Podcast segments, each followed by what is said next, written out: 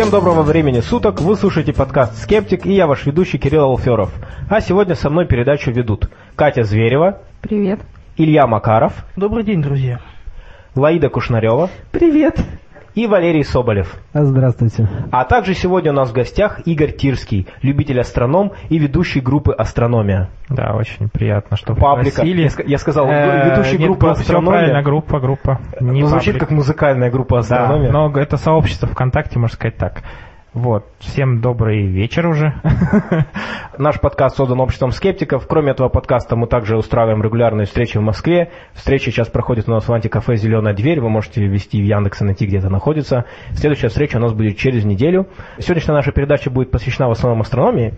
Но прежде чем перейти к этой замечательной науке, мы поговорим немножко о других вещах, и начнем с того, что у Лаиды был интересный опыт посещения встречи верующих. Недавно мои православные знакомые рассказали мне о том, что а, каждую неделю, оказывается, может приходить на специальные встречи верующих, там, где рассказывают какую-то лекцию сначала, а потом можно идти пить чай, и лектор всех угощает. Конечно, вот последний момент был для меня самым важным. Я не смогла отказаться, узнав о том, что там будет чаек и Завлекают такие. Кстати, есть какая-то статистика, я, правда, не уверен, насколько это научное исследование, что якобы на 10% повышается посещаемость научной конференции, если обещают обед.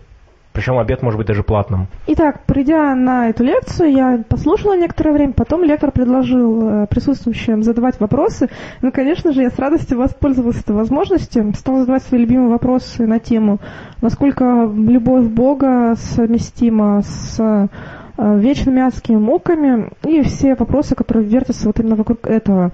Мы очень-очень долго дискутировали на эту тему, я, лектор и все посетители, и из этого разговора я извлекла для себя некоторые э, интересные вещи. Например, я классифицировала главные аргументы, самые несокрушимые, которые чаще всего называли вот мои э, собеседники. Это такие домики, в которые можно спрятаться, и вот все, я в домике, меня ничто не пробьет. И вот эти домики, которые используют верующие для обороны от э, аргументов Э, которые утверждают о несовместимости Божьей любви с адскими муками. Первое. Первый домик – это тайна, непостижимая земной логикой. То есть верующий может так сказать, и все. И все, что ты скажешь, он интерпретирует так, что ну вот тебе же сказали, что земная логика не позволит тебе понять эту тайну. И все дальнейшие твои аргументы уже как бы стукаются об дверь домика и уходят обратно, и все. Хлоп по избе, собственно. Да, именно. Ну, на самой встрече, когда это обсуждалось, я, конечно, сказала, что этот аргумент, он некорректен, потому что он ну, так можно все что угодно придумать, любую религиозную или иную систему логическую построить с любыми дырами логическими. И каждый раз, когда тебе будут указывать на эти дыры, несоответствие, ты будешь просто говорить, а это непостижимая земная логика, это вот Божья воля, там, Божья премудрость, все такое. В этот раз мне не сказали очень распространенный контраргумент, который обычно верующие говорят на то, что вот мне не нравится их аргумент непостижимости. А, они отвечают тем, что вот атеисты якобы поступают точно так же, и когда им указывают на то, что наука не все может объяснить, атеисты тоже говорят, что вот мы не знаем, но потом наука все объяснит. И, дескать, это тоже такой же якобы атеистический домик, но я бы хотела указать различия. Ну вот астрономы часто прибегают к этому доводу непостижимости и домиков, в которых практически каждый астроном живет. Причем у астрономов тоже есть группы людей. Одна группа в одном домике живет, другая группа в другом, третья группа в третьем, смотря какой теории они придерживаются. Теорий очень много, и э, тут такая же параллель прослеживается. Вот именно в астрономии она больше, ну, наяву. То есть люди с ней чаще встречаются, нежели, например, с физикой или с химией потому что физику или химию очень сложно популяризировать, а астрономию проще. Вот поэтому часто мы в тупик приходим, когда задают вопрос, и ты не знаешь, что на это ответить. И говоришь, так, так было, так случилось, все, то есть тот же самый эффект. Э, с, с точки зрения просто эпистемологии получается немножко другая ситуация на самом деле, потому что когда ученый говорит о том, что я не знаю, он по сути не говорит ничего, он говорит, все, дальше мы ничего не можем сказать. А, а верующий, верующий говорит о принципиально непознаваемости Да, то есть верующий делает на самом деле положительное утверждение, Идеализм. он говорит, это непознаваемо. Идеализм, да? Ну, более... М, Не знаю, насколько... И, и скажем так, э, я бы сказал, что с точки зрения именно теории познания, фактически здесь идет положительное утверждение. Это непознаваемо. То есть он говорит о свойстве чего-то, чего он не знает. А ученый просто говорит, я не знаю. То есть он воздерживается от положительного утверждения. Итак, э, мы разобрали первый домик. Ну да, интересно звучит, как будто бы его больше нет. Но на самом деле мы его так разобрали, а верующие по-прежнему в нем сидят. Вот. И та- так мы теперь постучимся во второй домик. Этот домик называется так. Бог благ по определению, соответственно, никаких претензий к нему быть не может. Все, что написано в Священном Писании, все, что говорит Бог, это ну, истина, добро, любовь, все такое прочее. Ну, этот аргумент, он тоже очевидно, что очень слаб.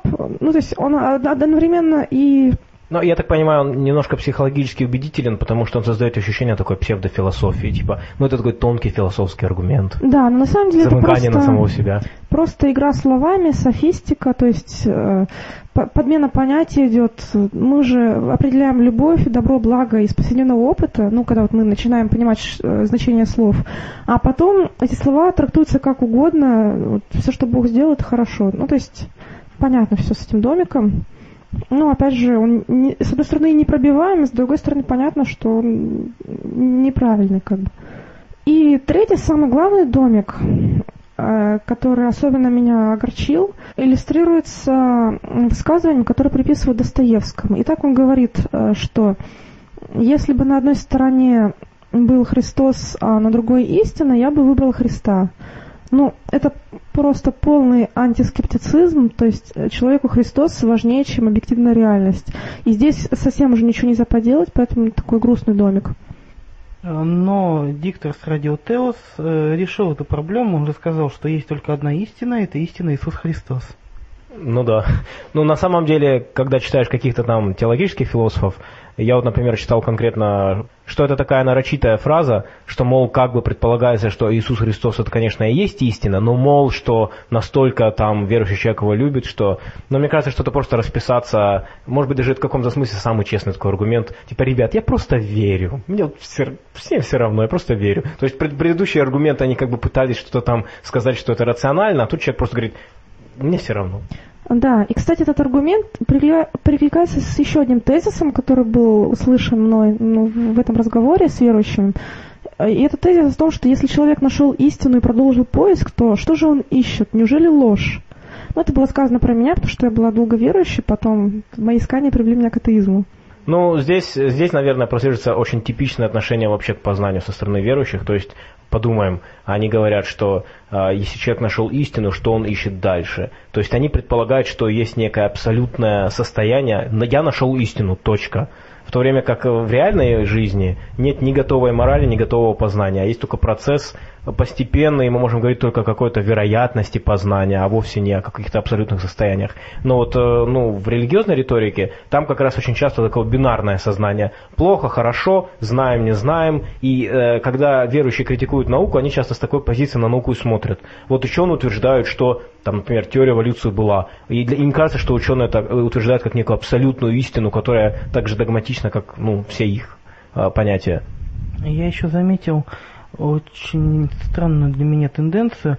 Слово «истина» употребляется в неком ином значении. То есть, если для человека с естественно-научной картиной мира в голове истина это значит то, что есть, то есть то, что работает, то, что реально существует, то для людей религиозных или тех, у кого мистическое сознание истина, это скорее какое-то психологическое состояние. То есть, когда они говорят, мне открылась истина, это для них что-то вроде состояния экстаза какого-то. Они, мне кажется, просто его совершенно неверно используют, это слово. У них нет противоположного значения ложь. У них только истина есть. Либо она открылась, либо она не открылась. Ну, собственно, чувственная оценка. То есть все время религия спекулирует э, чувствами людей. Это, это их конек. А, Кроме того, а, я бы еще хотела добавить, что на этой лекции я впервые с позиции атеиста как бы слушала православную лекцию, и теперь мне стало понятно, насколько слабы аргументы, которыми верующие вообще по ходу любых рассуждений э, подкрепляют свою позицию. Э, так ты не уверовала? Нет, прости. Может, я разочаровала тебя, но, но нет, как говорит Ливон. А ты покушала?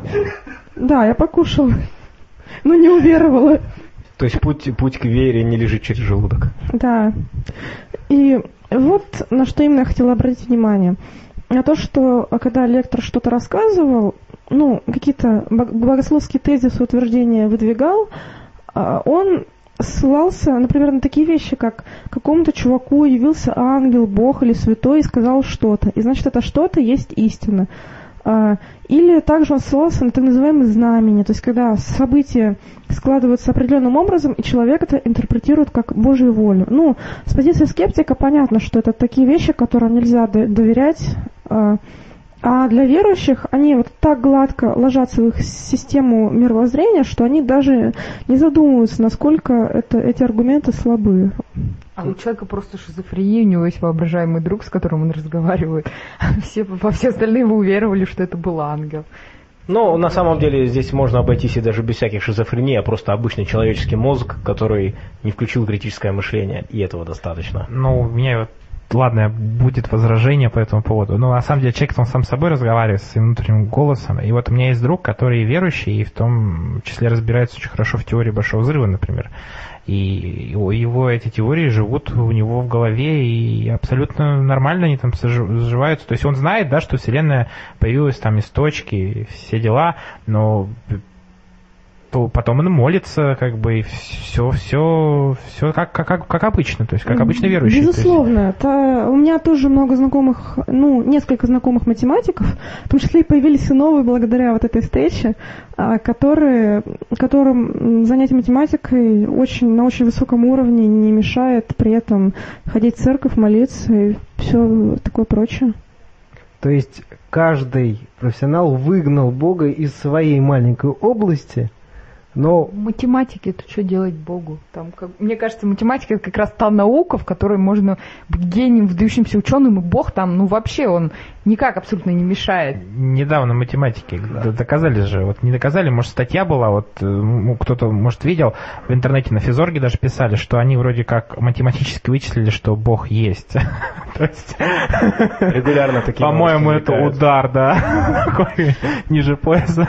Шах и мат. Да, шах и мат. Дело в том, что для того, чтобы осознать а, ложность, как бы несостоятельность, правильно сказать, религии, нужно недостаточно обладать высоким интеллектом, мощным, нужно обладать определенной культурой мышления. Рассказ об этой встрече я бы хотела завершить э, замечанием о том, что, несмотря на то, как я раскритиковала аргументы, то, что мне отвечали, я, в принципе, получила положительные эмоции от встречи. Ну, конечно, здесь сыграла роль чаепития с шоколадками. Ну и вообще атмосфера была приятная. В принципе, мы хорошо поговорили, я ни с кем не поссорилась, э, даже, наоборот, э, нашла новых знакомых. Изначально общество скептиков позиционировалось именно как некое сообщество людей, которые хотели бы установить диалог с верующими людьми, потому что, в общем-то, цель скептического движения, как мне кажется, должна быть именно в том, чтобы помогать сомневающимся людям, а если вот представить зал людей, которые стали именно атеистами, и попросить поднять людей, поднять руки тех, кто стал атеистом, потому что ему сказали, что он идиот или придурок, или потому что он там необразован или невежда, я думаю, что ну, никто не поднимет руки, потому что реально можно помочь каким-то людям, которые сомневаются, только если ты с ними общаешься вежливо, если ты вместо того, чтобы переходить на личности и обзываться, э, пытаешься просто им помочь, поделиться хотя бы, и вот установить, причем есть же просто психологический эффект у каждого человека, э, когда если человеку предоставляют факты, которые противоречат напрямую, вот очень четко его верованиям, у него будет включаться психологическая защита, вследствие чего он будет еще больше усиливать эту веру. Это феномен, который наблюдается, когда какой-нибудь там известный предсказатель там очередного конца света ошибается, и его последователи в большинстве своем продолжают верить еще сильнее. Они там объясняют какими-то способами, что да вот просто он ошибся, вот что-то еще, и у них вера только усиливается, чисто психологический эффект. И когда кого-то обзывают или начинают там насмехаться, у людей возникает просто вот этот психологический блок, а, или возникает реакция того, что, ой, вы знаете, ну, видимо, у вас аргументов нет, только смеетесь. Я вот поэтому обратил внимание изначально, что когда вот я стал вообще задумываться там, об обществе скептиков или о том, чтобы сделать какой-то такой, заниматься активизмом, крити- э, распространять критическое мышление, я обратил внимание, что в Рунете очень много сайтов и ВКонтакте много групп, где куча насмешек, постоянный юмор, и если туда реально зайдет верующий, я не думаю, что это ему поможет каким-то образом. А также я хотела бы добавить, а, что различия в мировоззрениях ну, я хотела бы призвать слушать, слушателей к тому, чтобы различие э, ваше мировоззрение, если вы скептик, и ваших знакомых, если они не скептики, эзотерики или религиозные люди, ну, чтобы оно, по крайней мере, с вашей стороны не мешало дружбе и хорошим отношениям, потому что иначе мы будем ничем не лучше религиозных фанатиков, которые говорят, вот ты, допустим, мусульманин, ты попадешь в ад, я не буду с тобой общаться. Ну, в общем, вы поняли. Вот э, расплодившиеся сейчас антирелигиозные группы очень часто производят впечатление еще более худшее, чем особо упоротые верующие, потому что юмор довольно примитивный и жестокий там бывает. И там нет аргументации, да, то есть э, логических доводов там или чего-то такого, кот- которые бы подвели человека к тому, что ему не стоит там э, слепо во что-то верить, а в основном просто оскорбления, да, какие-то цитаты, которые пытаются якобы дискредитировать религию, но на самом деле дискредитируют авторов, показывая ту же самую сколобость, которую они приписывают своим оппонентам. Зато детям после школы есть чем заняться в этих пабликах. Ну, кстати говоря, самое интересное это в этом всем, что это на самом деле и не научно. Потому что они говорят о том, что вер... ну, подводится, в принципе, тезис, что верующие люди, они тупые и глупые. Но на самом деле, э, как раз вот, например, тот же скептицизм, это люди, которые, в принципе, интересуются тем, как мы мыслим. И здесь и психология, и нейрофизиология показывает о том, что самый обычный человек самым обычным мозгом, если он специально не отслеживает системно образ своего мышления, он может верить во все эти вещи. А как же та статья, нашумевшая про то, что коэффициент интеллекта ниже у верующих, чем у атеистов-то? А корреляция не означает причинно-следственной связи. А самое главное, что здесь очень неясное словечко интеллект. Что значит интеллект? Способность мыслить, образование, вот И такие есть еще вещи. интеллект э, т- творческий и прочий. Э, Плюс там исследование, даже если выявили корреляцию, она была настолько ничтожна, что, по-моему, даже незначима статистически. Мы обсуждали это исследование, но э, опять-таки здесь для, я тогда сказал, и сейчас повторю, что интеллект очень э, такое слово, но то, что образование, мы сошлись в том, что, по-видимому, образование очень сильно влияет на религиозность, ведь есть разные степени религиозности или там эзотеричности. Человек, например, может прям реально противоречить науке, либо вот как ты рассказывал, твой знакомый, он в принципе всю науку держит, но где-то в голове у него есть какая-то вещь, которая, может быть, даже не так уж сильно влияет на его жизнь.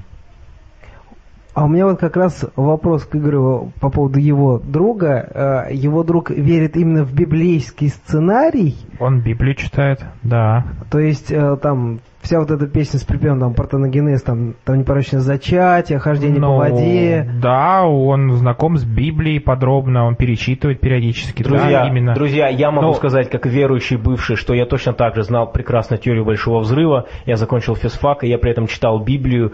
Поверь мне, Валер, у нас в голове нет компилятора, который ошибку выдаст. Насчет непорочного зачатия сказать не могу. Ну, вот то, что Библию он читает, и периодически он цитирует, и периодически я сам Библию читаю, потому что это интересно для меня.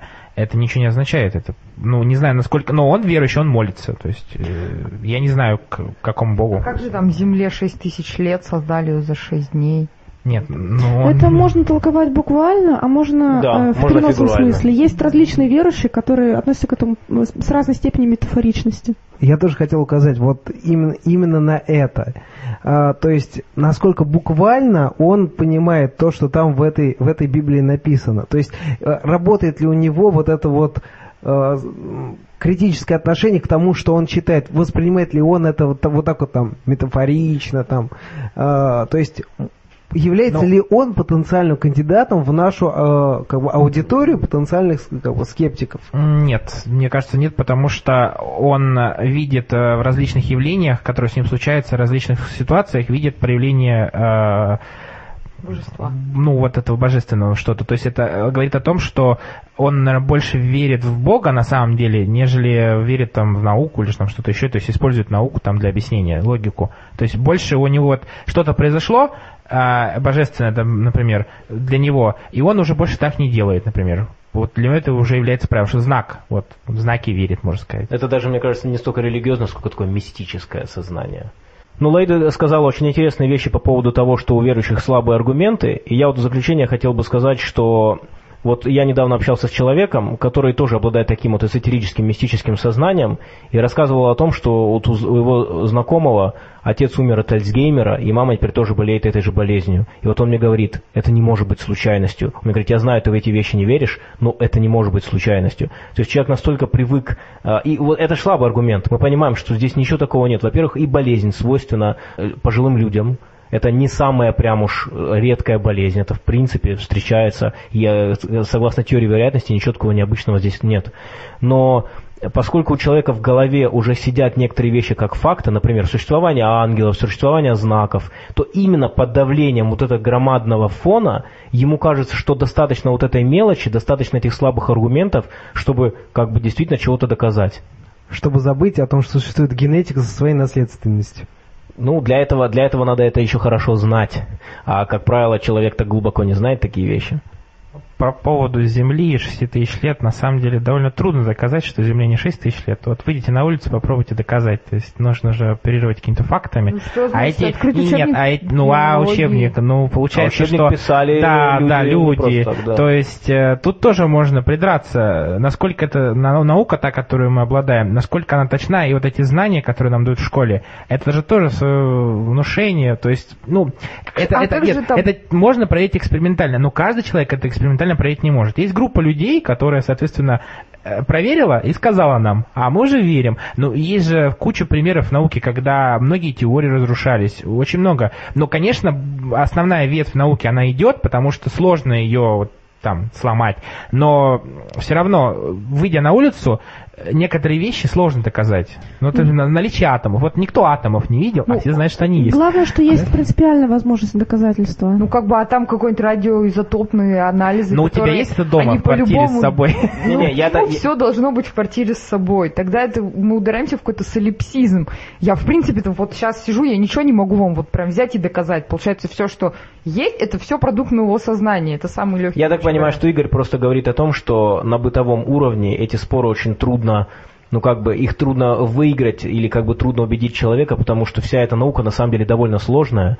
И реально, если человек не разбирается, ты ему ничего не докажешь. Он просто скажет, да, это все ерунда. Но если человек реально непробиваемый, и он не хочет э, слышать аргументы, не хочет ничего читать, то, мне кажется, с ним вообще не Этот надо аргумент спорить. его может не удовлетворить так, как удовлетворил его тот аргумент. Ну, если у него какое-то как субъективное восприятие, это мне нравится, это мне не нравится, это как бы логическая ошибка. Что если Не, ну, ребят, мы, не мы нравится, говорим, э, как правило, мы говорим вот об этом срезе распространения критического мышления, и я думаю, что здесь речь скорее идет о том, что многие объяснения эзотерического характера, они психологически очень удобны для человека.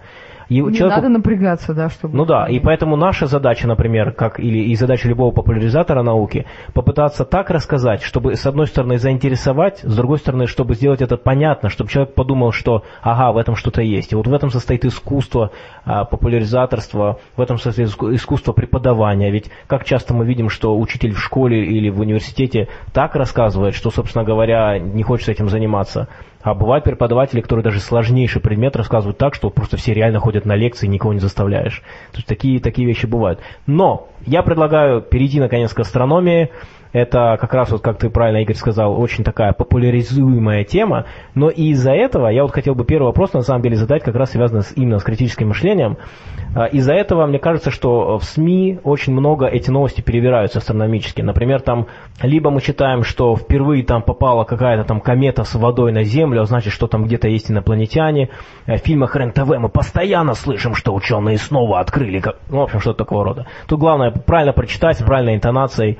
В принципе, можно вот открывать даже компьюленту, брать какую-нибудь новость, настроить интонацию голоса на РЕН-ТВ и вот просто читать подряд. У Юпитера обнаружили кольца, где? Да тут даже можно не то, что такие более популярные новости. Есть, например, даже более специальные новости для любителей астрономии. И в них тоже есть э, проблемы. Например, частые новости про метеорные потоки. Это вот часто говорят, например, по ТВ, что будет вот звездопад, все дела, что метеорный ливень. Раньше, может быть, даже путали звездопад, там, метеорный ливень, не все догадывались, что происходит в действительности. Но даже сейчас э, периодически в новостях э, говорят, что вот будет сегодня метеорный поток. На самом деле предсказать э, точно, сколько метеоров мы увидим, невозможно. Это надо только посмотреть и посчитать. Только- Только тогда мы скажем, сколько метеоров было. А До того, как они начнут прилетать, и нач- мы начнем их видеть, мы не сможем точное количество сказать. Периодически вот с этими делом манипулируют э, в СМИ. То есть, что, но это для привлечения трафика. Все знают, да, хорошую новость вывесили, трафик пришел на сайт, реклама отдала свои деньги. Как бы это все, пони- все понимают.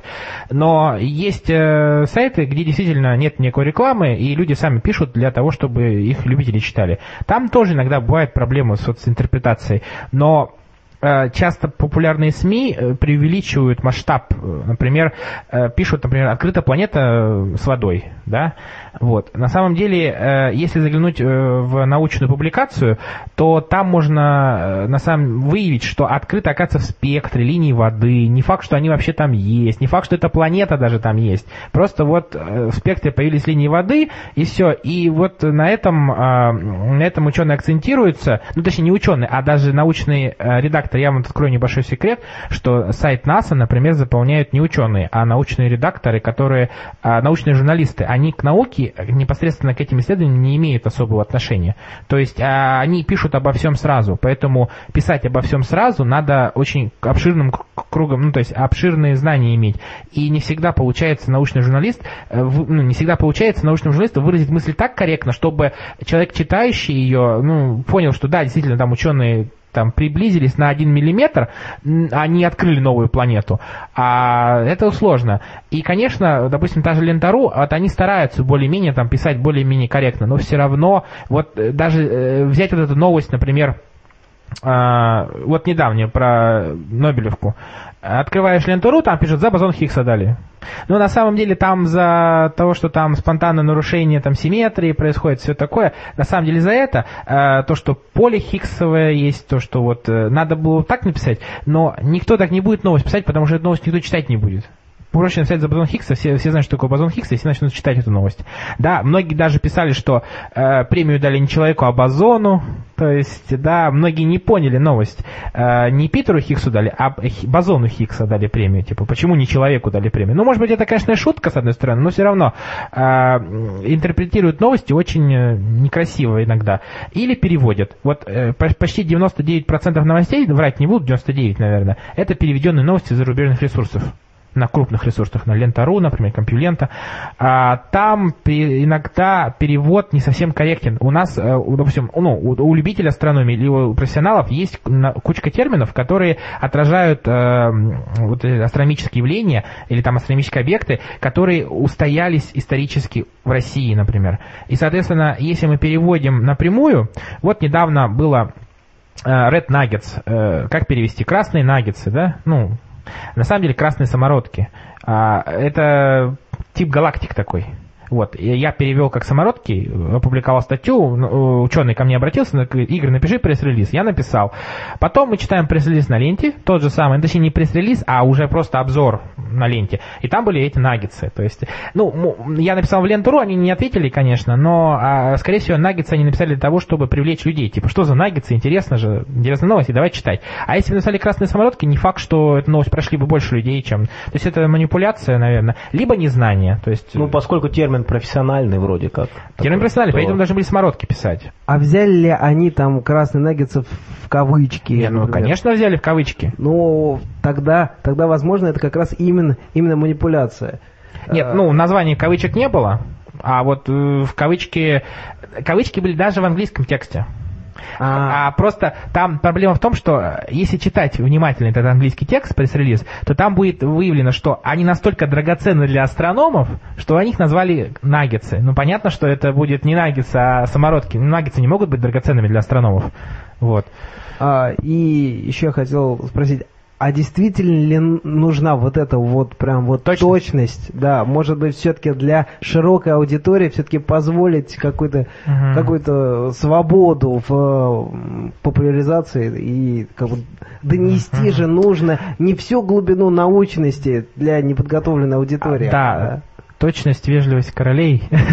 Но на самом деле, э, чем точнее человек выражает мысль, значит, он хорошо разбирается в материале. И это ему отдает дань уважения, значит, это, этому человеку можно доверять. Если он очень простыми словами объясняет очень сложные вещи и точные термины употребляет, точные года, точные названия, точные э, фамилии. Вот я недавно правил статью на Википедии, например. Вот э, там была открытие первой планеты в 95 году, 8 октября, по-моему, открыли первую планету, экзопланету. Там был э, Кило, француз. Ну, французский, э, фамилия читается Кило, там, например. А там, на самом деле, Кельо, там что-то еще было написано. Я поправил на Кило, потому что правильно читать по-французски. Вот. Если человек правильно оперирует этими терминами и точно знает их название, ударение ставит, значит, этот человек разбирается в науке, значит, его можно послушать, значит, действительно он источник э, более достоверной информации, нежели просто человек, который прочитал об этом что-то. То есть э, он варится в этом соку, то есть знать, э, можно спросить его о других вещах, которые, о которых ты не знаешь. Это, это человек, ему больше доверия. Ну, я бы еще сказал, что популяризаторство ведь не означает, что ты должен не точно передавать информацию. Это значит, что ты должен передавать точно, но популярно. В этом состоит искусство, а не чтобы заниматься тем, что перевирать данные какие-то. Да, то есть, ребят, вот просто что имею в виду я? То есть э, э, там, степень вот там, глубины вывода, там формулировка mm-hmm. выводов. Э, которая есть реально в статье, и на самом деле она, она не нужна обывателю. То есть, э, потому что формулировку выводов поймет специалист в данной области. Нужно как бы адаптировать. Об этом он как раз, собственно, говорит. А тут никто этого не отрицает. Не, тут нет. тебе говорят, что факты перевирают из того, что в спектре нашли, как называется, Линию линии там, воды. Да, да. Люди говорят, что нашли планету с водой. Это же вранье. Это а, ну, нет, нет, это то, не вранье. Информация... Это... Нет, нет, нет, подожди. А вот тут вот, вот тут вот как раз, как раз нюанс как специфики. То есть, если есть линия воды, значит, есть объект в той... Возможно, есть. Смотрите, проблема в чем? Проблема популяризации, она, это такая вот краеугольный камень, можно сказать есть предел, после которого врешь. То есть э, нельзя сказать, вот, э, допустим, мы нашли э, э, линии в спектре у этой звезды, возможно, около этой звезды есть объект планетоподобный. На самом деле так надо говорить, ну, более-менее, может быть, не совсем точно я выразился, но так. Но э, это сложная, сложная формулировка из 10 слов.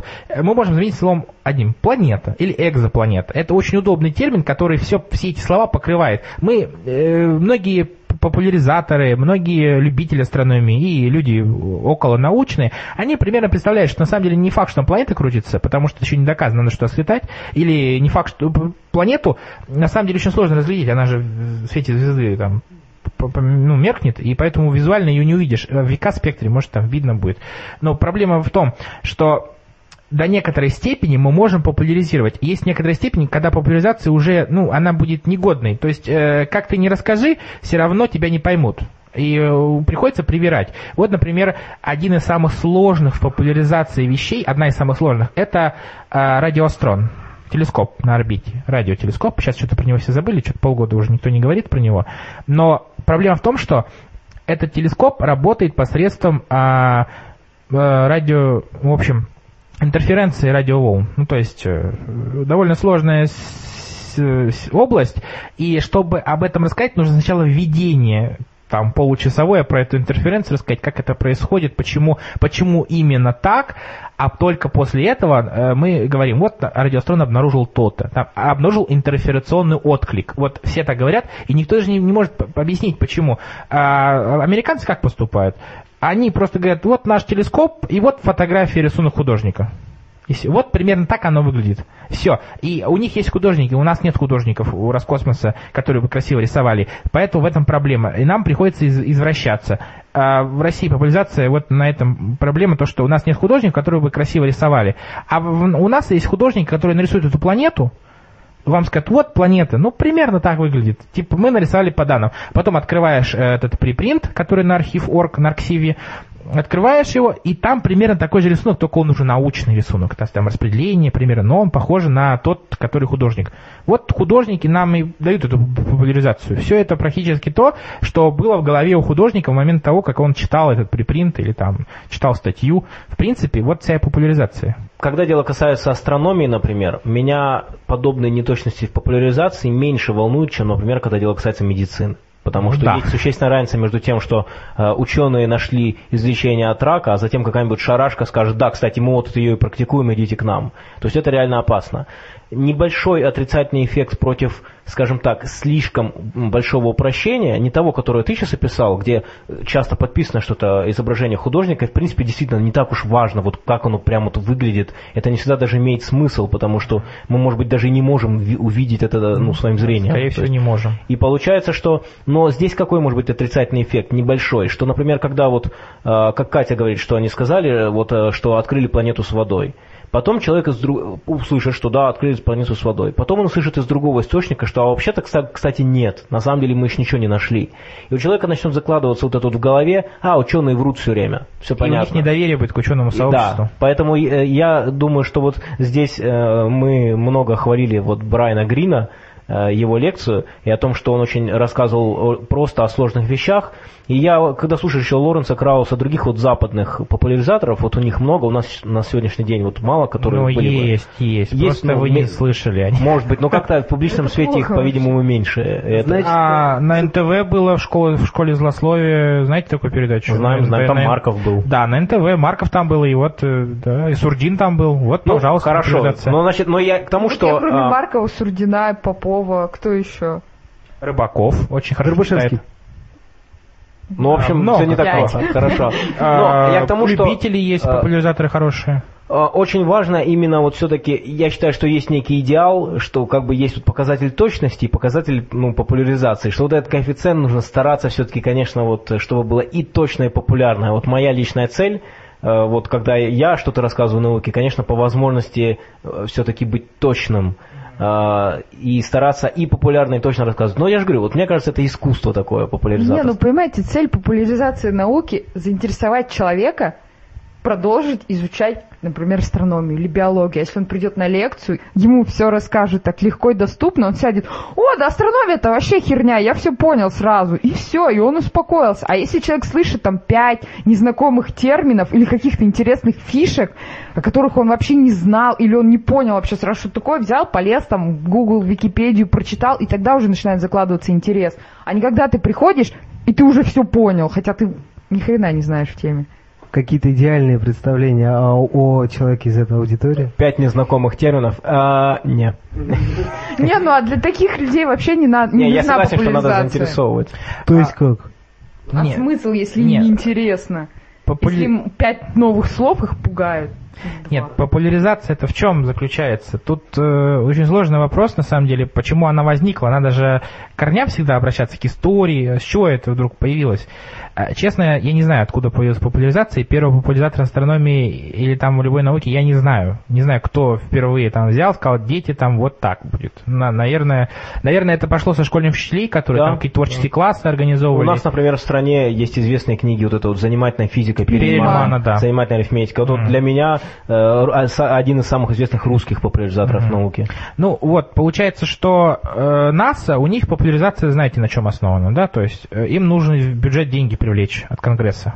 Соответственно, э, чем лучше они, чем красивше будут популяризировать науку, тем американцы скажут, а, ну, это значит важно, Хаббл красивые снимки делает, и Конгресс скажет, ну ладно, ребята, вот вам еще 19 миллиардов, развивайтесь. И каждый год такое происходит, потому что каждый год Конгресс должен определиться с бюджетом НАСА. И НАСА как э, можно больше стараются популяризацией заниматься. Поэтому они такие открытые, такие хорошие все. А Роскосмос такой плохой, и к ним придешь, не достучишься, двери все закрыты, все в архивах, все запаковано, ничего ни- никто нигде не показывает, никакой фотографии с нашего спутника не увидишь. Э, в этом проблема. Потому что у нас финансируется все государством. То есть э, государство выделяет каждый год там сколько-то денег, сколько Поповкин там, сейчас уже не Поповкин, его сняли, к сожалению, попросит э, у правительства выбьет сколько денег, столько ему и дадут. Как бы. Популяризации здесь никакой нет.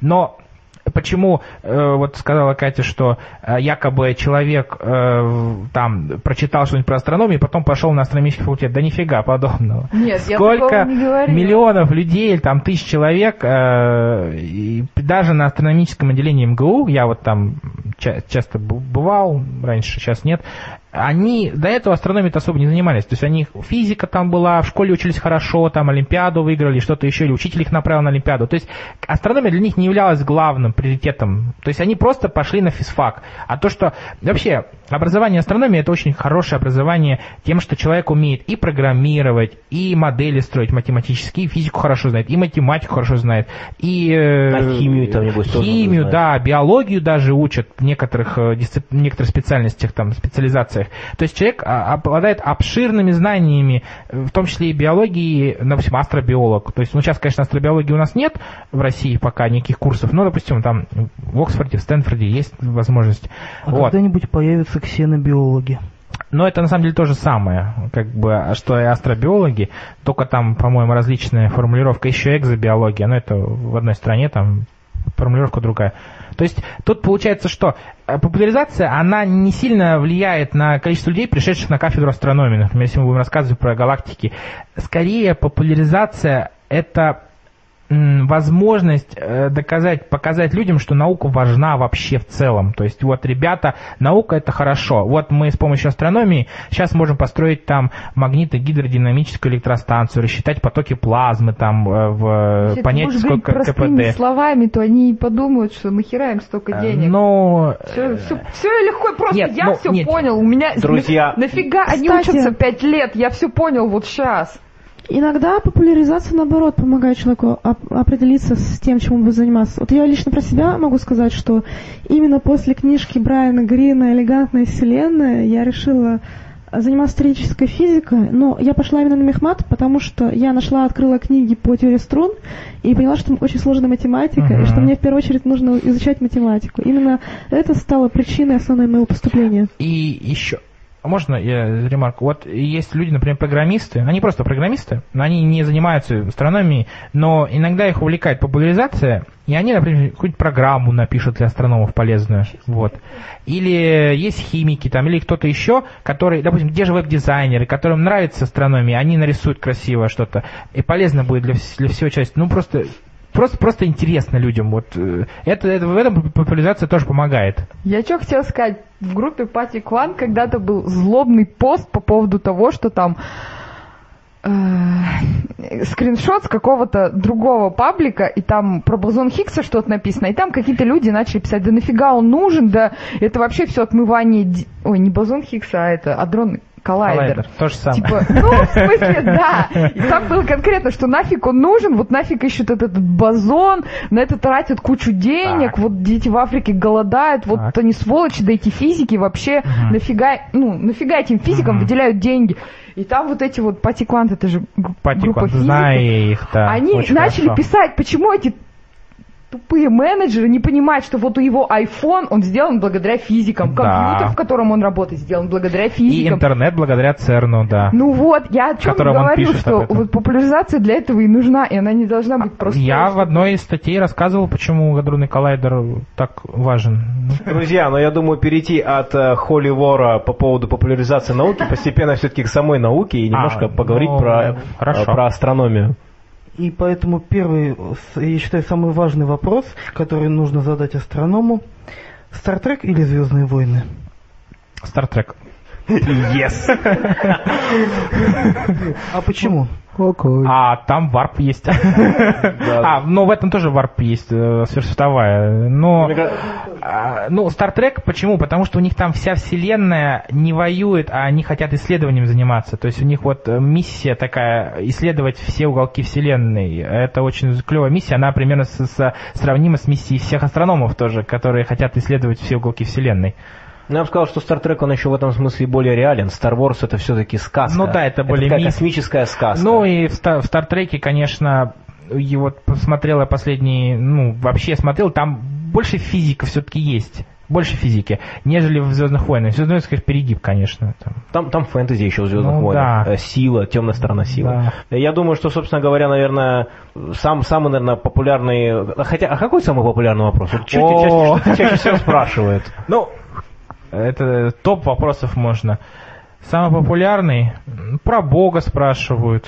Есть ли Бог на Ну, небе? Да. Увидели ли вы Бога в телескоп? Ну да, что такое. Нет, спрашивают, э, про большой взрыв часто спрашивают. Многие не понимают, как это вообще произошло, почему, почему большой взрыв был и что это за большой взрыв. Спрашивают, э, ну, сложно сказать, на, кажд- на каждой лекции обычно спрашивают по тематике стараются. Но вот вопросы есть, э, например, про Нибиру частые были. Но это понятно, потому что Так тренд. это же ящерики, наверное, спрашивали. А? Наверное, это ящерики приходили на лекцию, Ну спрашивали. Вот. Так что э, вопросы, они в основном трендовые. Про всякие кометы спрашивают. Ну, это когда, вот, допустим, там прилетала комета, они вот спрашивали про комету. Там были новости про Нибиру, спрашивали про Нибиру. Про конец света были новости, спрашивали про конец света. То есть спрашивают примерно то, в чем как тренд. Про, про астероидную опасность спрашивают. Ну, это актуально сейчас вот с Челябинским метеоритом, с Чебаркульским метеоритом, точнее. Все-таки почему-то его Челябинским называется, эти вот тоже СМИ врут. У озера Чебаркуль упал, Чебаркульский метеорит, правильно. Они пишут Челябинский, не, не совсем корректно. Ну, а, а давай, собственно, поговорим про конец света. На нашей э, встрече скептиков, когда как раз неделю назад было, ты говорил, тема была границы, совре- границы знаний, да, вот современной Мгм. астрономии. где Проблемы вот, там. Ну, проблемы, да, где мы примерно сейчас стоим по разным направлениям. И вот э, давай поговорим по поводу того, какие сейчас есть действительно легитимные теории того, что произойдет, да, что произойдет с Вселенной дальше. Ну, прям совсем со Вселенной это можно и не брать. Вот у нас ближе есть Солнечная система. Нет, про Вселенную тоже интересно. Ну, тоже я скажу. А, э, даже есть какие-нибудь локальные уже, да, локальные вот области, например, Солнечная система, Солнце. Да, все знают, там через 1-2 миллиарда лет температура на поверхности Земли будет выше, чем, чем сейчас, нам на 100 градусов, может на 200. Все зависит... Это из-за концентрации СО2? Нет, это вообще через 35 лет это обещают. из-за того, что солнышко станет больше и светимость у него увеличится из-за того, что там внутреннее давление превысит э, гравитацию э, из-за того, что нару- нарушится гидростатическое Ну, через равновесие. сколько лет? Ну, миллиард. Но это грубо говоря. Лаида, это, нормально. это есть как анекдот, да. Встречаете на улице человека и говорит, через 5 миллионов лет солнце там это. Он говорит, как? Начинает, короче, волноваться. Говоришь, нет, извини, не через 5, через 10. А, ну ладно, да. Вот, ошибся. Вот, то же самое. И по поводу еще облака Оорта часто возникают вопросы. Гипотетическое облако вокруг Солнечной системы, а, облако, состоящее изо льда, где могут образоваться, образовываться кометы. Кометы иногда пролетают оттуда, из этого облака. Примерно, радиус этого облака примерно э, в 100 тысяч раз больше, чем расстояние между Землей и Солнцем. Ну, то есть очень довольно, ну, до светового года. Очень большое расстояние. Но до звезды ближайшее лететь еще в 4 раза дальше. То есть очень большое облако, и э, оттуда иногда прилетают кометы. Вот кометы тоже пред- представляют опасность. Но благодаря тому, что у нас есть Юпитер, он задержит эти кометы, потому что он очень большой, своей массой он их притягивает. Пока у нас жив Брюс Виллис, можно Да, и Брюс Виллис тоже, да. Вот. А дальше есть э, такой вид э, проблем, это связано со сверхновыми. Сверхновые в нашей галактике последний раз а, наблюдались э, 400 лет назад, по-моему, сверхновая Кеплера последняя была в 1610 Вот сейчас я тоже как популяризатор могу делать ошибки. Это не значит, что я плохо знаю, просто не готовился. А э, бывают такие сверхновые, ну, вообще в других галактиках, э, которые взрываются рядом с какой-нибудь звездной там системой, солнечной системой, э, состоящей из планет. Ну, соответственно, этих планет уже нет. Или там просто от радиации умирает все там, все может умереть, все живое, если оно там будет находиться. Либо там какие-то цивилизации, возможно, существуют, да, взорвалась сверхновая, все там, пока цивилизация, то есть ее нет. А, то, то же самое может произойти э, с нами, но на данный момент сверхновых вокруг нас не обнаружено, которые представляют опасность. То есть нет звезд, которые могли бы стать сверхновыми, не обнаружено. А мы в таком хорошем месте находимся. Вот сейчас я... В вот- домике. В домике, да. В, в рукаве галактики, в котором нет сверхновых, это повезло нам. Опять-таки, вот Юпитер уже один, да, повезло нам, то, что Юпитер есть. Потом то, что у нас э, в определенном рукаве находимся, тоже нам повезло, если продолжу эту мысль. Дальше есть черные дыры. Они летают, э, перемещаются по галактике и, соответственно, могут черные дыры какой-то звездной массы, например, налететь на нашу Солнечную систему, соответственно, и привести, ну, то есть все, Провести зачистку. да, зачистку провести, а, но никаких черных дыр или объектов, похожих на черных дыр, э, э, рядышком не обнаружено. Ну, на самом деле ученые не могут точно сказать, что есть ли такие объекты вблизи, но мне кажется, что нет. А дальше, ну, в принципе, это бо- более локальное все. Ну, максимум там какие-нибудь процессы могут в, самом, в самой галактике происходить, там, в ядре галактики. Но за последние там какие-то миллионы лет, что ли, ничего такого не происходило вроде бы. Э, Говорят, что там какие-то циклические процессы могут происходить в самом ядре галактики, но не факт, что они до- до- до- долетят до нас, так как нам опять повезло, потому что мы на периферии находимся э, Млечного пути, а не в центре, или там не рядышком. То есть это уже уже хорошо. А, уже три совпадения. Ну, а насчет э, по поводу там тепловой смерти Вселенной, да, и циклической Вселенной. Но это, наверное, не тема для того, что... Ну да, в принципе, конец света тоже возможен. Но циклическая что? Это значит, за большим взрывом следует еще один большой взрыв. То есть Да, кстати зависит- говоря, здесь есть проблема с энтропией, да, насколько я А, понимаю? да, она всегда растет. В любой И- замкнутой системе энтропия растет. Верно? Я вот, да, я уже забыл физику. Но, по-моему, верно. Вот. Э, Да, ну, возможно, тепловая смерть, да, никто не исключает. Э, Есть очень много теорий по этому поводу, гипотез, гипотез, да. А, Но не так давно патриарх Кирилл сказал, что вера может остановить рост энтропии.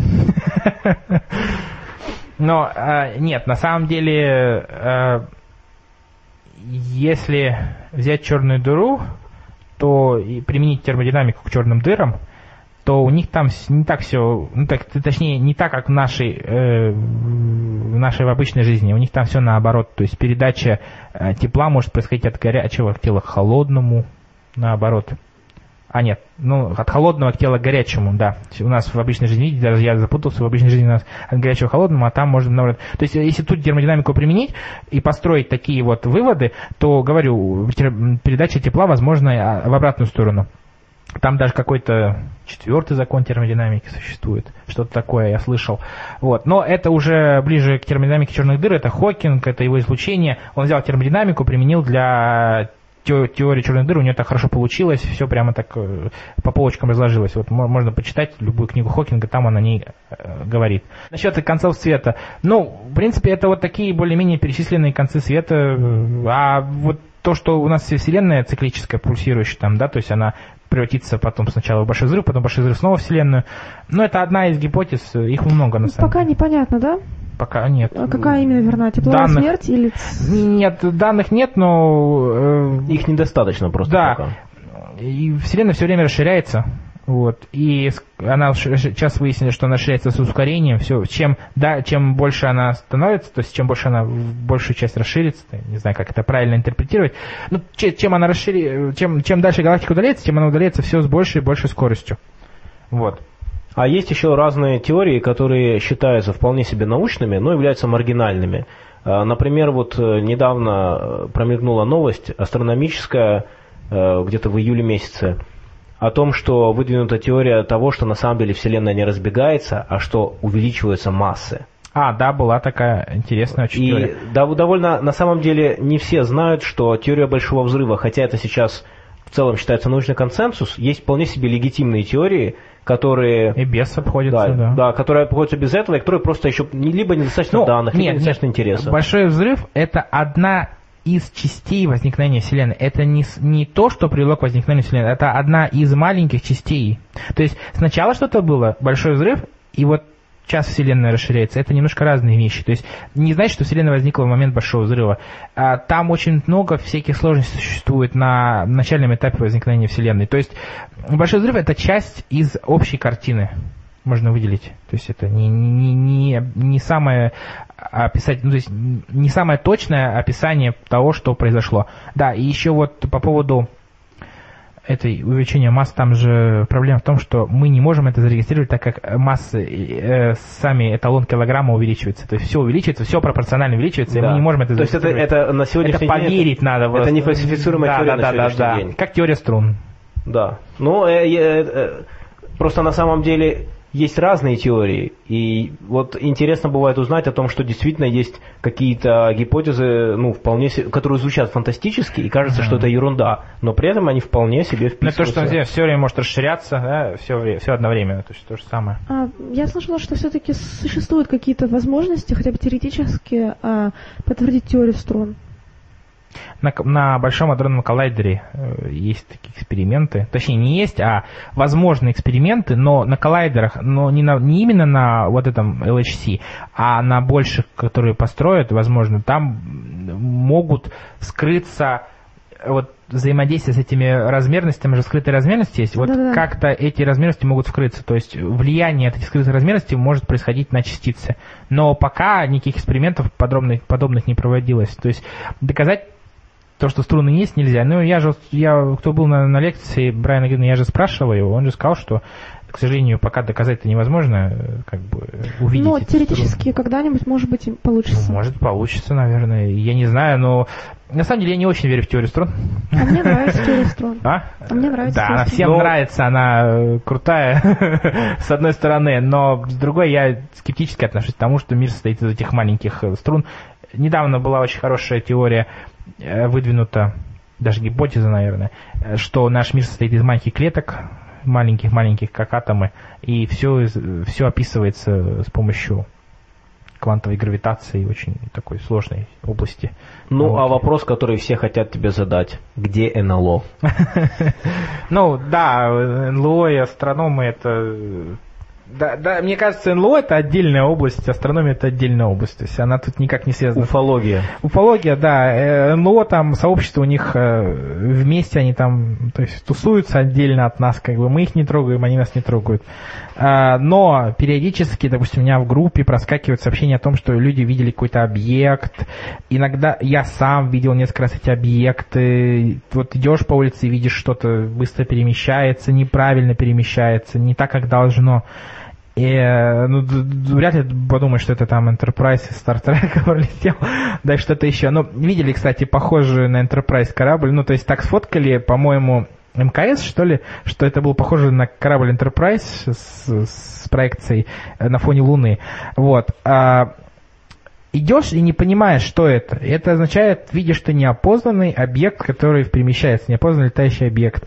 И э, тут главное, ню- вот один нюанс есть, да, как в том анекдоте, да, есть нюанс. Кто-то знает его, да. Вот. Тут главное интерпретировать правильно. Я видел НЛО, а, но этот объект показался мне похожим на там звезду, на там летящую птицу, подсвеченную фонарями, на там еще что-то, на воздушный шарик. А, Это нормально. А когда говорят, я видел летающую тарелку, вот это уже ненормально. То есть, ну, понятно, что нет инопланетян. Ну вот они просто сюда не могли бы прилететь, это чисто технически сложно. Представим, что у нас цивилизация развитая настолько, э, как мы, да, ну чуть-чуть более развитая, да, если бы, например, Советский Союз не развалился, то мы бы уже были на Марсе, да, например, ну, допустим, да, и, в принципе, может, тоже мы бы считались инопланетянами для Марса, для Марса. И технической сложности долететь до Марса сейчас в данный момент не особо много. То есть там какие-то есть нюансы, э, надо там радиационную защиту, все дела, но это все можно побороть, если просто задаться целью. И мы долетим до Марса, и мы будем инопланетянами, прилетающие из Земли на Марс. Ничего в этом сложного, сверхординара нет.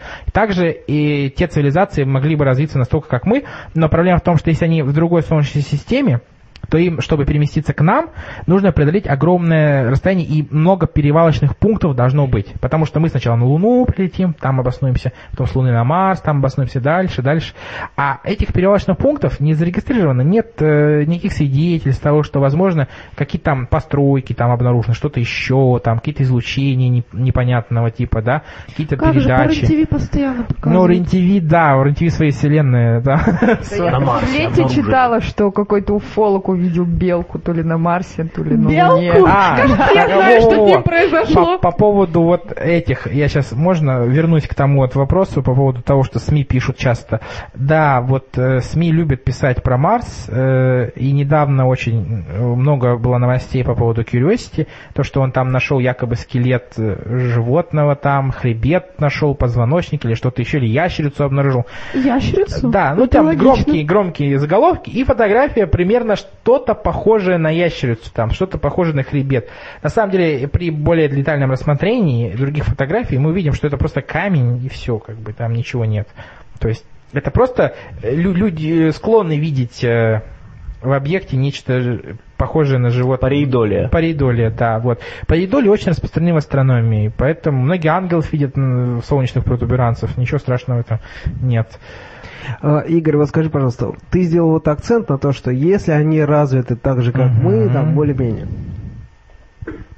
А, но если мы э, обратим внимание на, на нашу историю, то еще там какие-то 3-4 тысячи лет тому назад мы были, э, мягко говоря, не очень развиты. Да ладно, Нас- греки? Ладно, отлично. 10 тысяч лет тому назад. В масштабах Вселенной это практически ничего. Согласись. Ну да.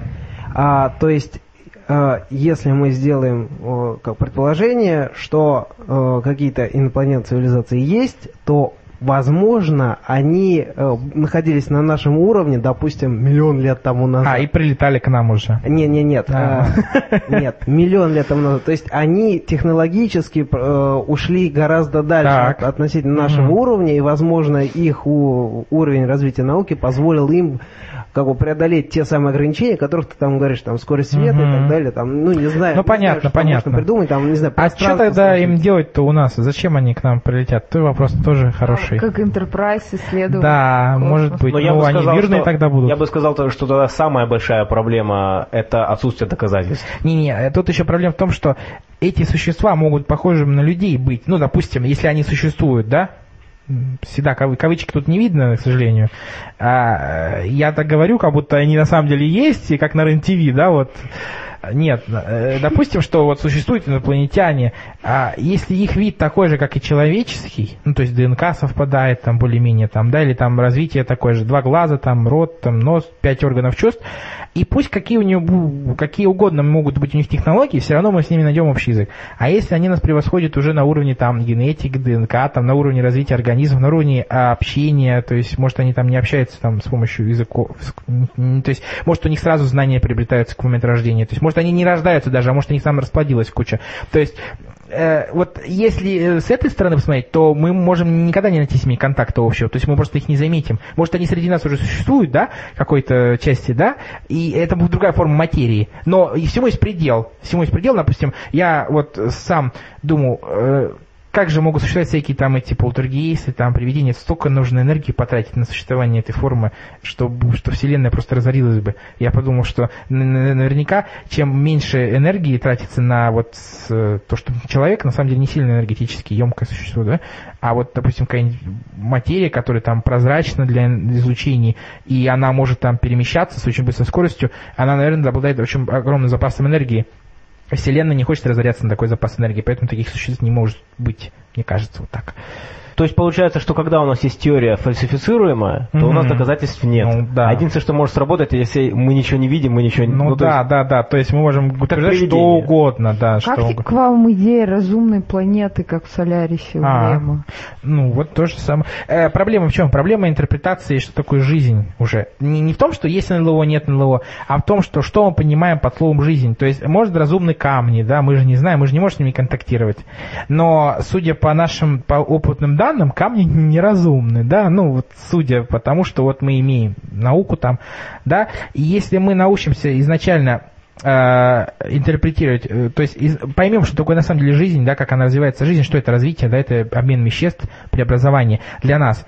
А если э, мы не видим это в других организмах, нам, допустим, даже мы же говорим, что дерево, возможно, это живой организм, да, то есть, в принципе, да, он, там какой-то у них обмен веществ существует, фотосинтез, они, в принципе, довольно-таки, да, возможно, да, то есть, но а мы не можем же с деревом поговорить, правильно, наладить контакт никакой. С растениями тоже поговорить не можем. Хотя многие исследователи считают, что растения довольно разумные. Ну, то есть в своем как бы растительном мире, то есть у них там свой мир есть, правильно, там грибы то же самое.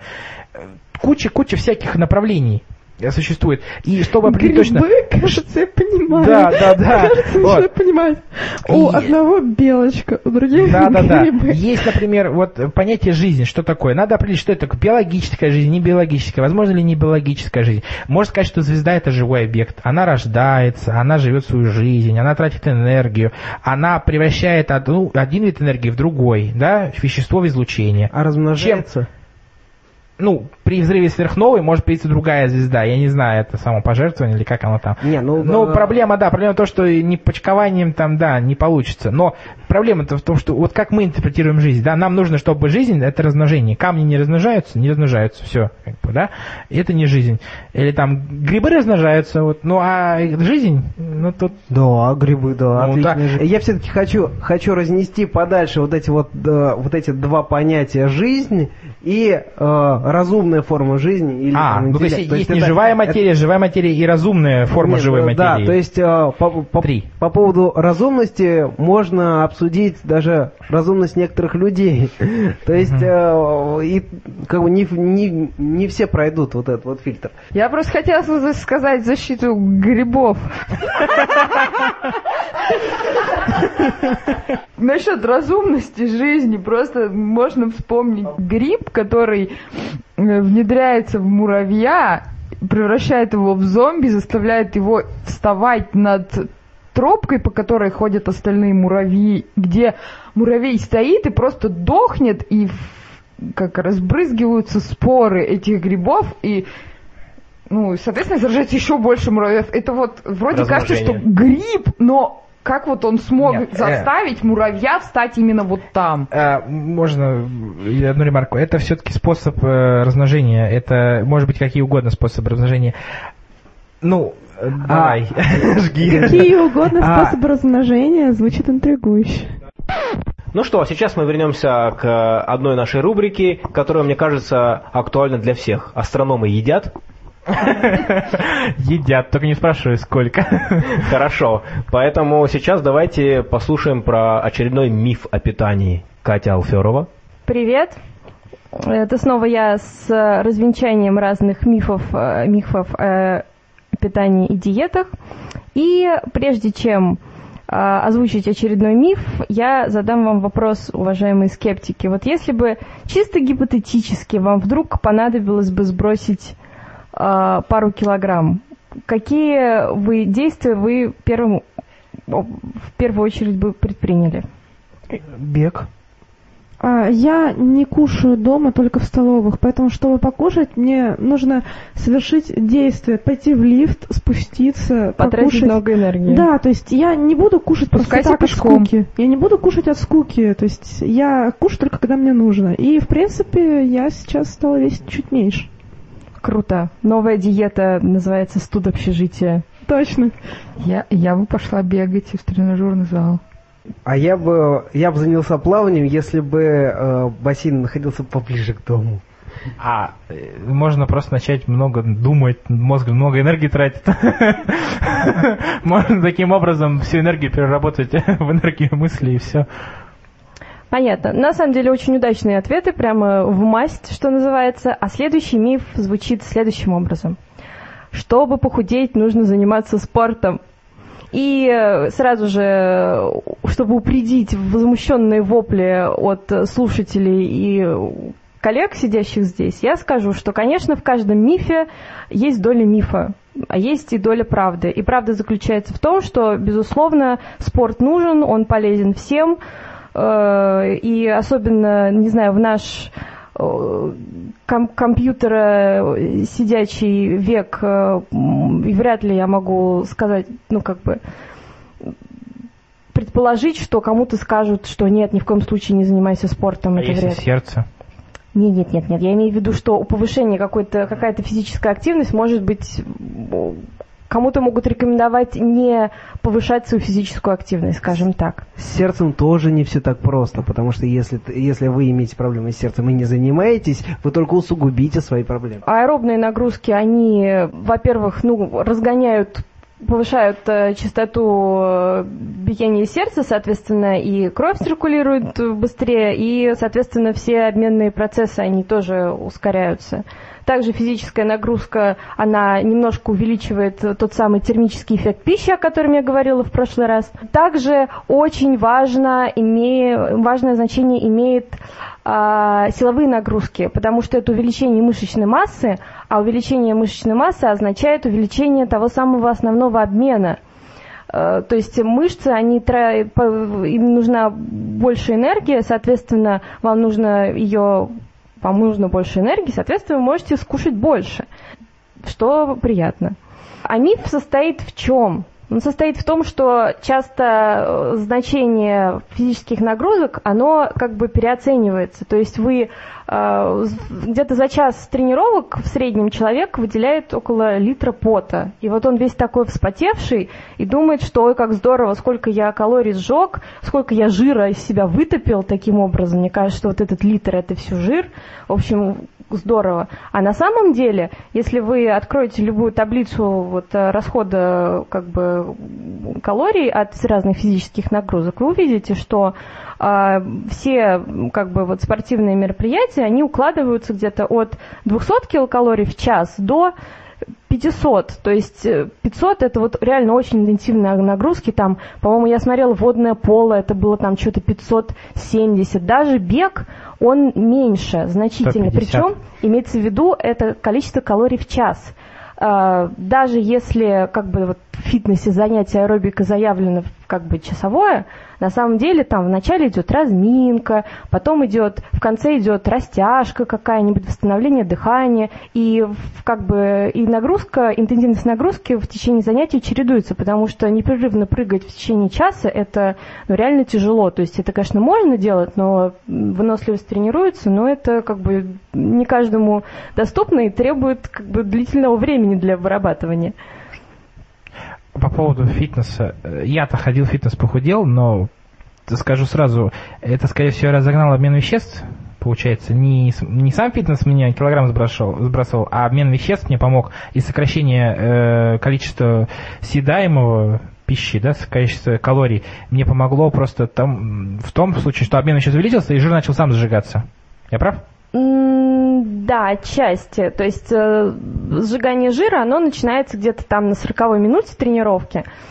Э, но реально за, как бы, за это время тратится ну, там, ну, 20-30 грамм. То есть это на самом деле не настолько существенно. Э, и как бы, чтобы не быть голословной, вот вам такой э, очень сильно упрощенный, укрупненный расчет. Допустим, вам нужно сжечь эти самые пресловутые 2 килограмма, 2 килограмма жира при том, что по рекомендациям ВОЗ э, физиологичным и безопасным, физиологичным и безопасным темпом снижения веса является потеря где-то полукилограмма в неделю. То есть это 500 граммов жира в неделю, который вам нужно истощить, не сжечь. Мы уже выяснили, что, оказывается, жировая ткань, она не, не исчезает бесследно, она только худеет сама по себе. Вот. 500 грамм жира, учитывая, что в одном грамме у нас 9 килокалорий, это, соответственно, 4000 килокалорий, которые нам нужно дополнительно к тому, что у нас есть сейчас, потратить, чтобы как бы, пытаться сжечь это количество.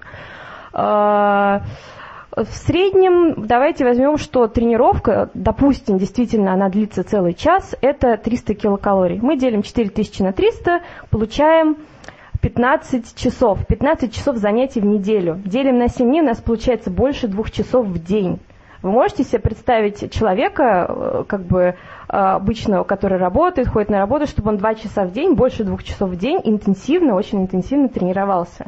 Это мало реально. Миф заключается в том, что часто, как бы вот я с этим сталкивалась, говорят, зачем тебе эта диета, э, иди в зал.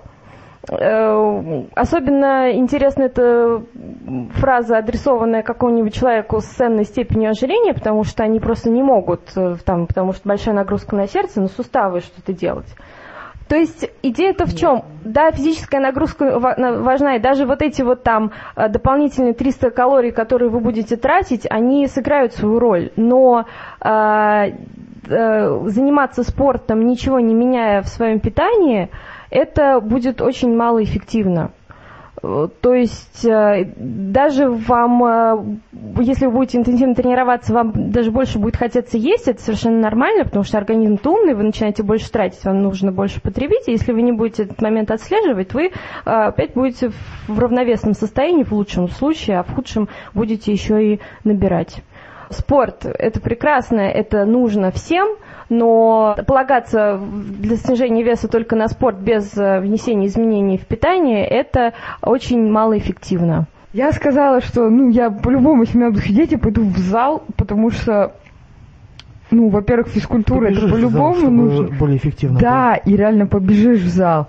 А во-вторых, ну, лично я могу сказать про свой организм, что я когда интенсивно занимаюсь спортом, ну, мало того, что у меня не часовые тренировки, ну, а два, там, два с половиной были, вот, это раз, а во-вторых, мне реально, ну, это понятно, что мне хочется больше есть, намного больше, но при этом у меня организм хочет есть творог, куриные грудки. Я не хочу есть сладкое, шоколадки, я не хочу на ночь жрать булки. Я не знаю, почему у меня так складывается. Вхождение в зал дисциплинирует просто.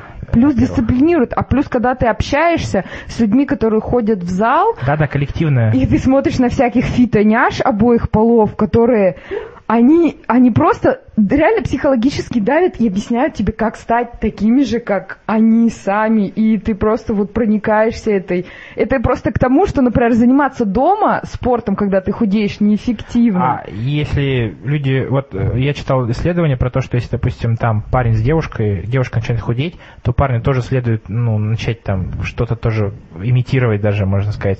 Э, Они будут вместе худеть, и эффективнее получается, на, даже на том уровне. То есть, ну, если девушка просто будет одна худеть, парень не будет замечать, например, или парень начнет худеть, А девушка. Тогда девушка это просто плохо. бросит парня, Да, дело даже не бросит, толще. дело даже не бросит, просто э, эффективнее худеть вместе. Ну что ж, вернемся к астрономии. Э, Еда, конечно, едой, но на другие планеты лететь тоже надо. Вот, Игорь, скажи нам все-таки напоследок, э, как- в каком состоянии у нас хотя бы теоретические... э, Скорости? Да, планы вообще вот на тему того, как можно... Быстро. другие- Да. А самая ближайшая звезда, у которой обнаружена планета, на которую можно было бы слетать, это 20 световых лет. Если лететь с нашими технологиями, это примерно 200 тысяч лет понадобится. А если лететь на технологиях, которые вот планируются буквально там лет через 5, ну, те же самые ионные двигатели, они долго запрягают, как говорится, долго разгоняются, но приобретают очень высокую скорость, до 200 км в секунду. Э, С такими двигателями можно нам за 5-10 тысяч лет долететь, то есть вероятность очень Подожди, высокая. а, как можно сказать про скорость, если здесь имеет значение только ускорение? Ну да, то есть они, э, ну, они набирают ускорение, у них какое-то ускорение есть постоянное, но при этом они набирают какую-то определенную скорость. То есть они все время будут ускоряться, ускоряться, но у них все равно есть предел, э, там же предел... э, Предел ставится на предел, ускорение, он а не на а, скорость. получается удельным импульсом этого двигателя. То есть э, э, у нас же есть скорость течения вещества из этого м, двигателя, она же максимальная. Соответственно, ускорение, м, о- так как у него очень маленький э, очень маленькая тяга, он получает маленькое ускорение, но это ускорение, оно постоянное, и оно возрастает до предельных значений, до примерно э, скоростей э, истечения э, и- ионов э, из э, двигателя примерно э, объяснил. Ну, то есть скорость течения ионов, она может быть высокой, но чтобы достичь этой скорости, то есть пиковой, э, нужно долго ускоряться, потому что тяга маленькая, он не может сразу ускориться. Почему ракета взлетает и практически сразу ускоряется? У нее тяга огромная, а у этого огромный удельный импульс. Он может достичь огромных скоростей, но чтобы э, достичь их, нужно очень долго ждать, так как тяга маленькая, и мы не можем сразу ускориться до больших значений. А, а как там дела обстоят с этим вот красивым проектом э, «Солнечный парус»? А, ну то же самое. У нас опять-таки получается тяга маленькая, удельный импульс большой. То есть э, скорость солнечного света большая, но э, чтобы разогнать э, какой-то объект, он же имеет массу, объект имеет массу, инерционность, все дела. Чтобы разогнать этот объект, все равно нужно прилагать э, ускорение. Но так как ускорение солнечного ветра, ну то есть солнечный ветер сам по себе оказывает не сильно большое давление, то довольно долго нужно оказывать давление, периодически, чтобы скорость... Проблема-то в чем? В космосе нету трения, и мы скорость все время увеличиваем. Э, э, Любой маленький импульс, у нас скорость все время увеличится. У нас скорость не может падать в космосе. Поэтому ионный двигатель в космосе очень перспективный, так как они все время увеличивают скорость на какой-то маленький-маленький-маленький промежуток. И это очень хорошо, так как мы можем добиться очень больших скоростей, просто увеличивая скорость чуть-чуть, по чуть-чуть. Мы не можем сразу увеличить, потому что у нас нет возможности такой технологической. А проект Парус его свернули Парус свернули. Но один парус не развернулся, да, можно сказать. А один, ну, нет, э, есть такие технологии, но они больше для Солнечной системы, так как солнечный парус... Нет, мы можем в Солнечной системе разогнать этот э, корабль, он должен быть легкий достаточно, разогнать, а дальше он сам поплывет со своей скоростью, которую приобретет. И вот эта приобретенная скорость, она не уменьшится, так как у нас нет торможения особо, не, не, не, не обо что А тормозиться. У меня все-таки непонятный момент с 200 километрами в секунду. Ну, скорость истечения вещества из этого А, скорость иссечения вещества. Да, ну она примерно 200, я не помню точно, по-моему, 200 км в Просто секунду. звучало, как будто можно было подумать, что это скорость космического аппарата. Поэтому Ну, нет, в появился вопрос. пределе это будет скорость космического аппарата, но он же будет все время ускоряться.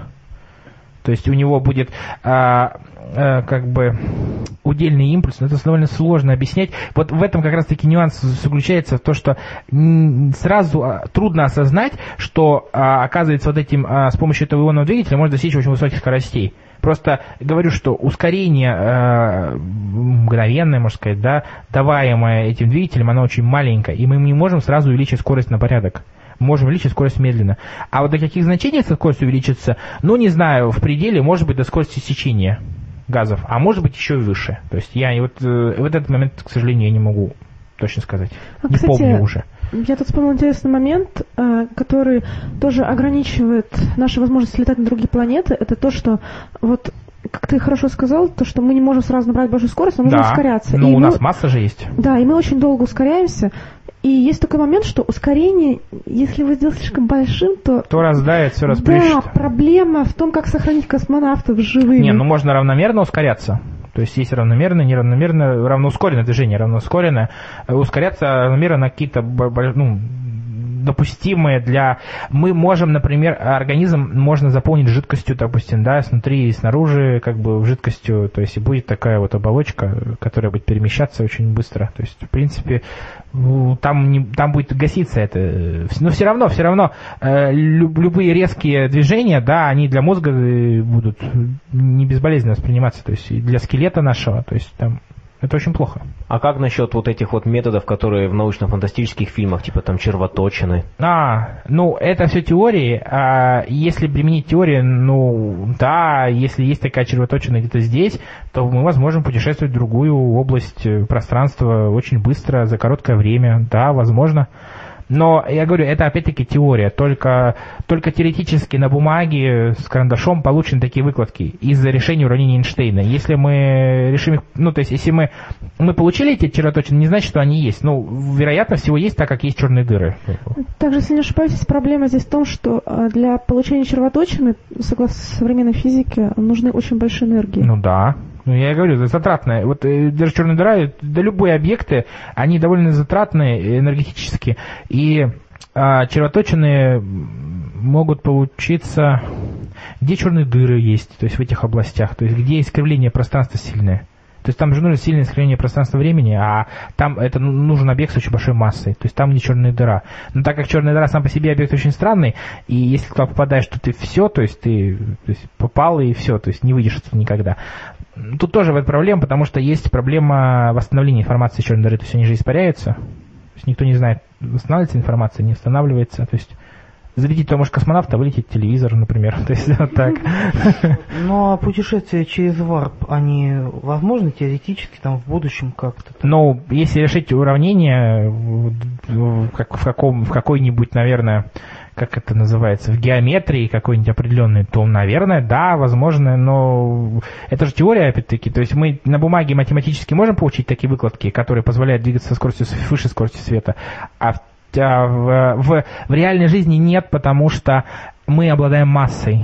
Если мы обладаем массой, то э, мы, нам все равно нужно ускоряться до этого значения. Но так как я говорю, вот в этой геометрии, если мы само пространство-время научимся менять, манипулировать, наверное, можем, но это опять-таки теории, только на бумаге. И то, вроде как это утка.